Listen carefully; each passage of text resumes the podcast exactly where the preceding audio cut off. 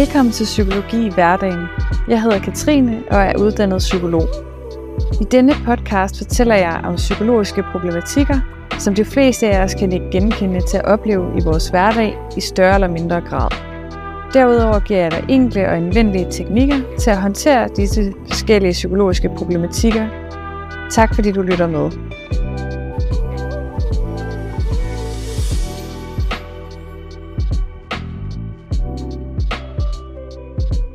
I løbet af de seneste årtier har vi i den vestlige verden i stigende grad fået mere og mere uafhængighed og flere og flere muligheder. Vi er friere til at vælge, hvilke slags forhold vi vil have, om og hvornår vi skal have børn, hvilken karriere vi skal forfølge og hvilken livsstil vi vil have. Valg, som tidligere generationer ikke i samme grad har haft eller har tænkt var mulige. Og fremskridt inden for lægevidenskaben har også gjort os sundere end nogensinde før og givet os mulighed for at leve længere. Vi har derfor mange grunde til at være glade og føle os selvsikre, men når der er en pause i vores daglige planer eller gøremål, så bliver mange af os alligevel fyldt op med bekymringer og tanker og følelser, som der kommer ud af kontrol og dræner os for energi. Vi lider af en epidemi af overtænkning, hvor vi bliver fanget i negative tankemønstre, der overvælder os og forstyrrer vores daglige funktion og velvære. Vores bekymringer de kan ofte omhandle grundlæggende spørgsmål som, hvem er jeg? Hvad laver jeg med mit liv? Hvad synes andre om mig? Hvorfor er jeg ikke glad og tilfreds? Det er ikke hurtigt eller let at finde svar på de her spørgsmål, og derfor så søger vi efter svar overvejer forskellige svar og øh, overtænker derfor endnu mere. Og efterhånden som vores humør bliver mere og mere nedtrykt, så opstår der også det, ofte endnu flere bekymringer, store som små. For eksempel, tager min søn stoffer? Hvorfor er jeg stadig i det her samme job, som jeg ikke trives i? Hvordan skal jeg sørge for, at min kæreste bliver ved med at være interesseret i mig? Hvorfor kan jeg ikke styre mit temperament over for min mor? Og selv mindre begivenheder kan skabe flere timer eller dage med overtænkning.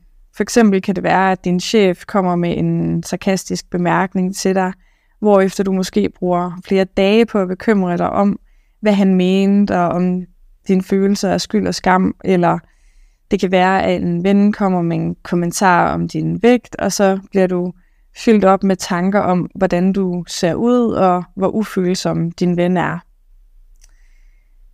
Velkommen til i det her afsnit, som der er første del af temaet om overtænkning. Der vil jeg først fortælle om, hvad overtænkning helt præcist er, og komme ind på forskellige typer af overtænkning, øh, hvorefter jeg vil fortælle om forskellige udsagn, som du kan besvare og se, om du lider af en tendens til at overtænke.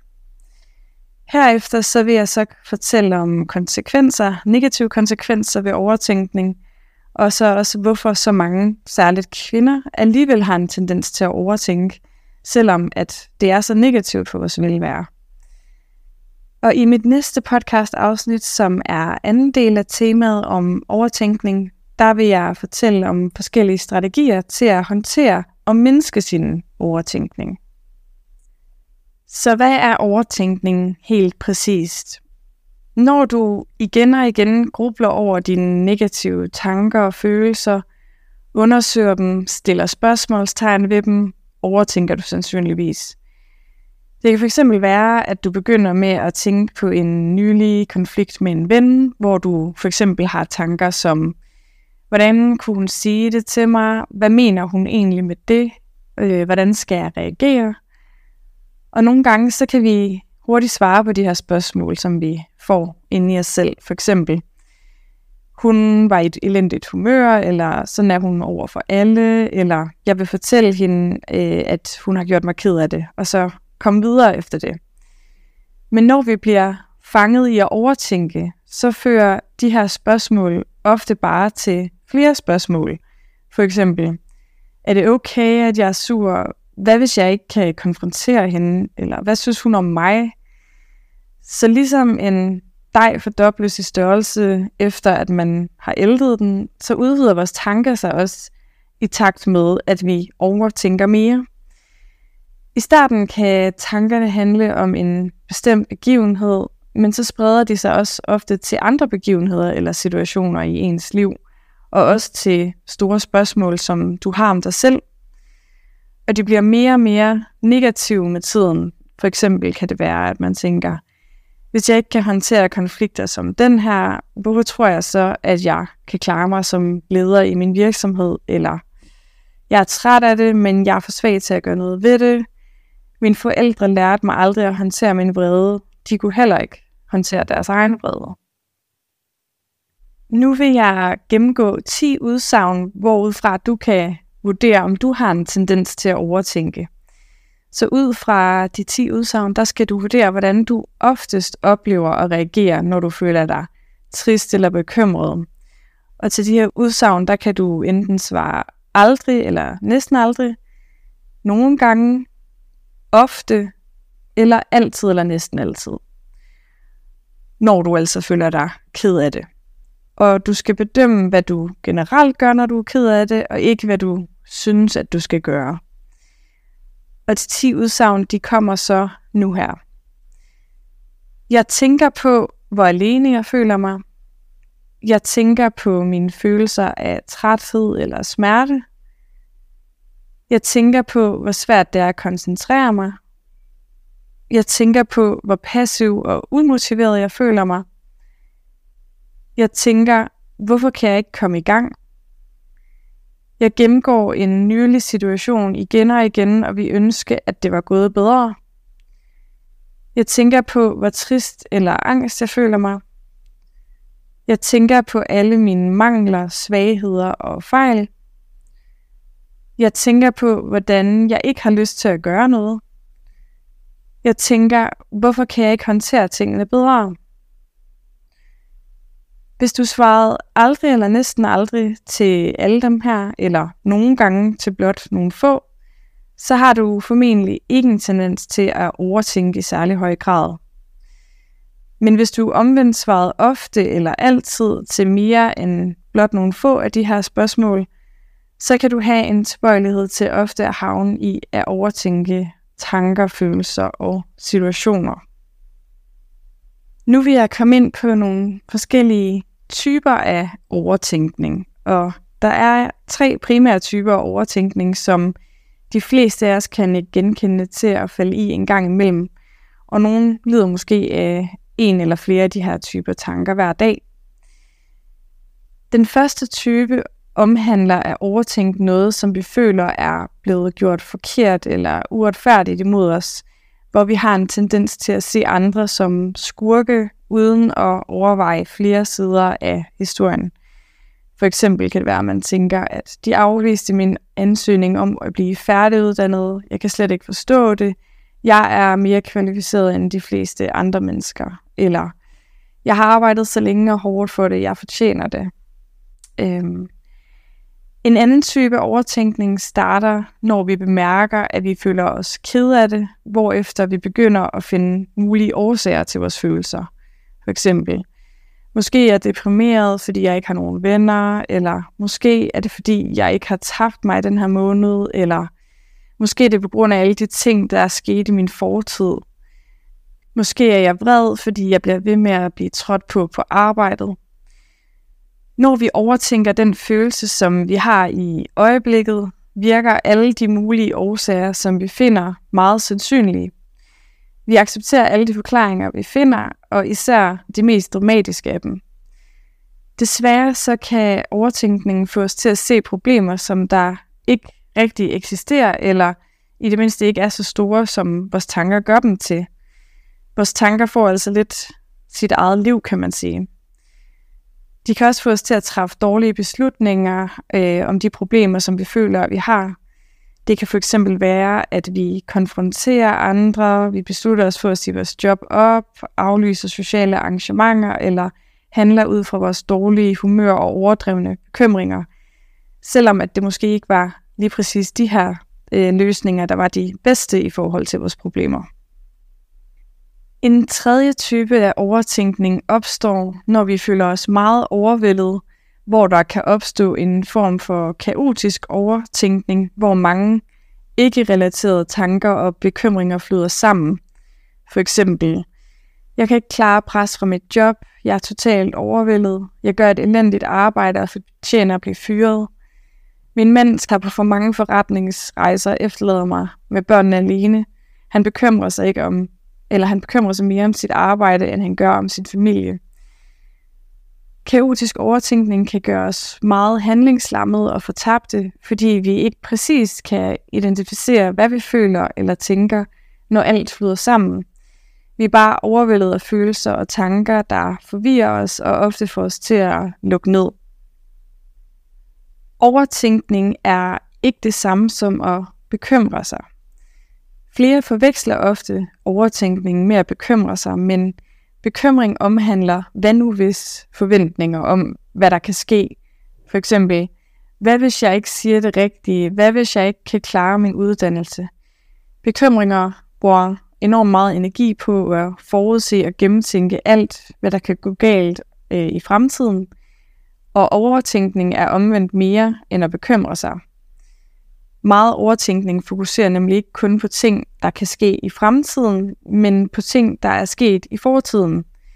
Hændelser, der er sket, ting, du har gjort, situationer, du var du ville ønske, du var gået anderledes, for eksempel.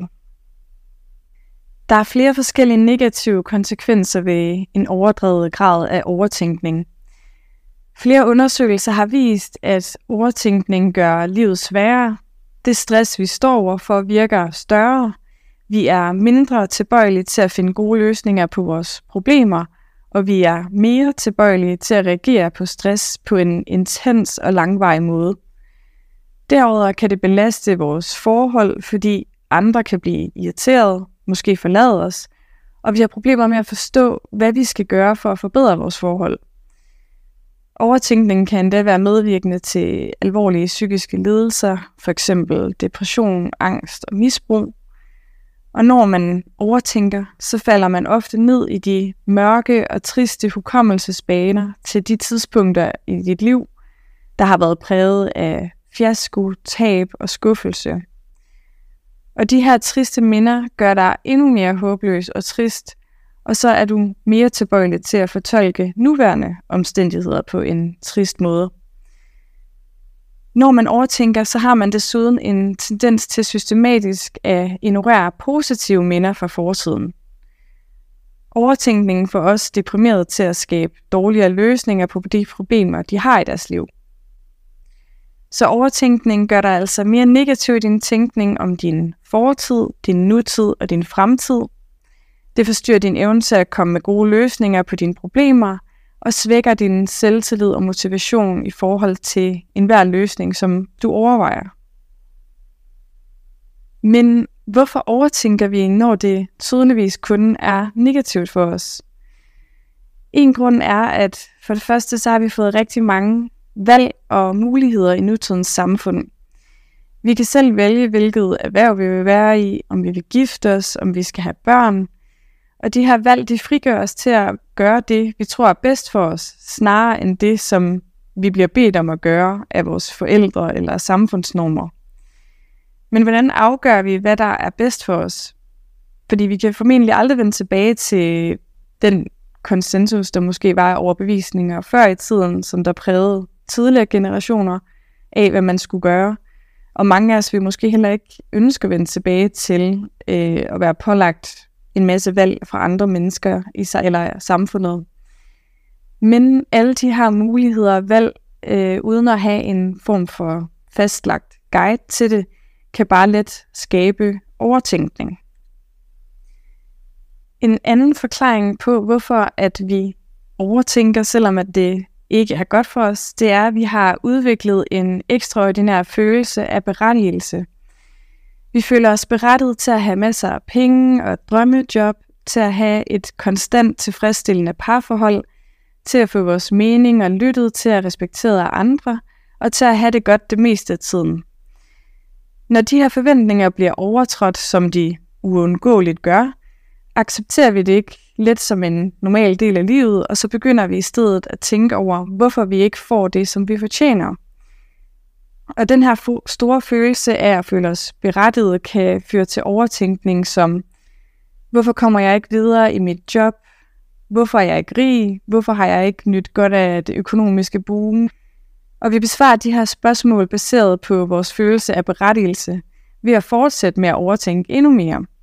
For eksempel, måske er det fordi min chef saboterer min karriere af frygt for, at jeg vil tage hans job.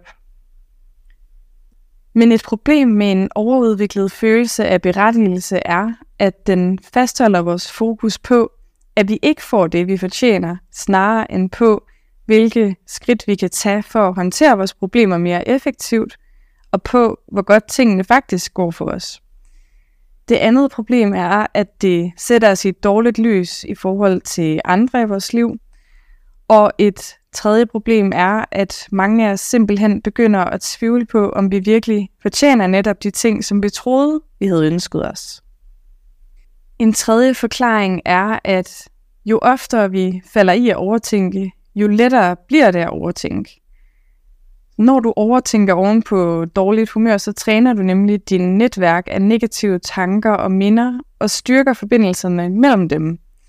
Så næste gang du kommer i et negativt humør af en eller anden grund, så aktiveres de her negative forbindelser mellem dem endnu nemmere end sidste gang, således at ens negative overtænkning bliver lidt en ond spiral, som der kan være svær at bryde. En fjerde og sidste forklaring på vores tendens til at overtænke, det kan være vores behov for hurtige løsninger. Hvis vi er i dårlig humør, så vil mange nemlig gerne have, at der skal være et hurtigt fix på, på det. For eksempel at skifte vores job, eller stoppe med at tale med vores forældre osv. Men nogle gange, ja, så er det her de rigtige valg, men hvis det gørs som hurtige løsninger på utilfredsheder, så har de en tendens til at samle sig som en række fejl igennem ens liv, som der giver en endnu mere at overtænke. Og i forhold til overtænkning, så er der flere kvinder end mænd, som der lider af overtænkning. Kvinder er faktisk dobbelt så tilbøjelige til at blive alvorligt deprimeret eller angste, som mænd er, og vores tilbøjelighed til at overtænke ser ud som om at være en af grundene til det. En af de største personlighedsmæssige forskelle mellem kvinder og mænd er, hvordan de forholder sig til andre mennesker. Kvinder er meget mere tilbøjelige end mænd til at definere sig selv, deres velvære og selvværd i forhold til deres relationer, hvilket kan give en mere at gruble over, for eksempel i forhold til, hvad andre tænker om en, eller hvordan det går med ens relationer. Når en ven eller et familiemedlem er alvorligt syg eller står over for en anden stor stressfaktor, så er kvinder også mere tilbøjelige end mænd til at føle sig triste og bekymre sig om det. Desuden er kvinder også mere tilbøjelige end mænd til at krydse en grænse mellem at være følelsesmæssigt forbundet med andre og at være følelsesmæssigt overinvolveret i andre. Og de her forskellige ting gør derfor, at kvinder i højere grad end mænd lider af overtænkning og også andre psykiske lidelser. Det var alt, jeg havde at fortælle i dag omkring, hvad overtænkning helt præcist er, og hvorfor det er negativt, men også hvorfor vi alligevel har en tendens til at gøre det så meget, som vi har i nutidens samfund. I mit næste podcast-afsnit vil jeg som sagt fortælle lidt mere om det her med forskellige strategier til at håndtere og mindske sin overtænkning. Så det håber jeg, at du har lyst til at lytte med til. Hvis du kunne lide det her afsnit, så vil jeg sætte rigtig stor pris på, hvis du for eksempel vil abonnere på min podcast, give den en anmeldelse eller anbefale den til andre, som du tænker kunne have interesse i at lytte med til den. På forhånd, tusind tak. Og hvis du skulle have lyst til at vide mere om mig eller mit arbejde som psykolog, hvor jeg tilbyder online terapi, så kan du læse mere om det inde på min hjemmeside, der hedder www.valuebasedliving.dk. Og her til sidst, så vil jeg bare ønske dig en rigtig god dag, og sige tusind tak, fordi at du gad at lytte med.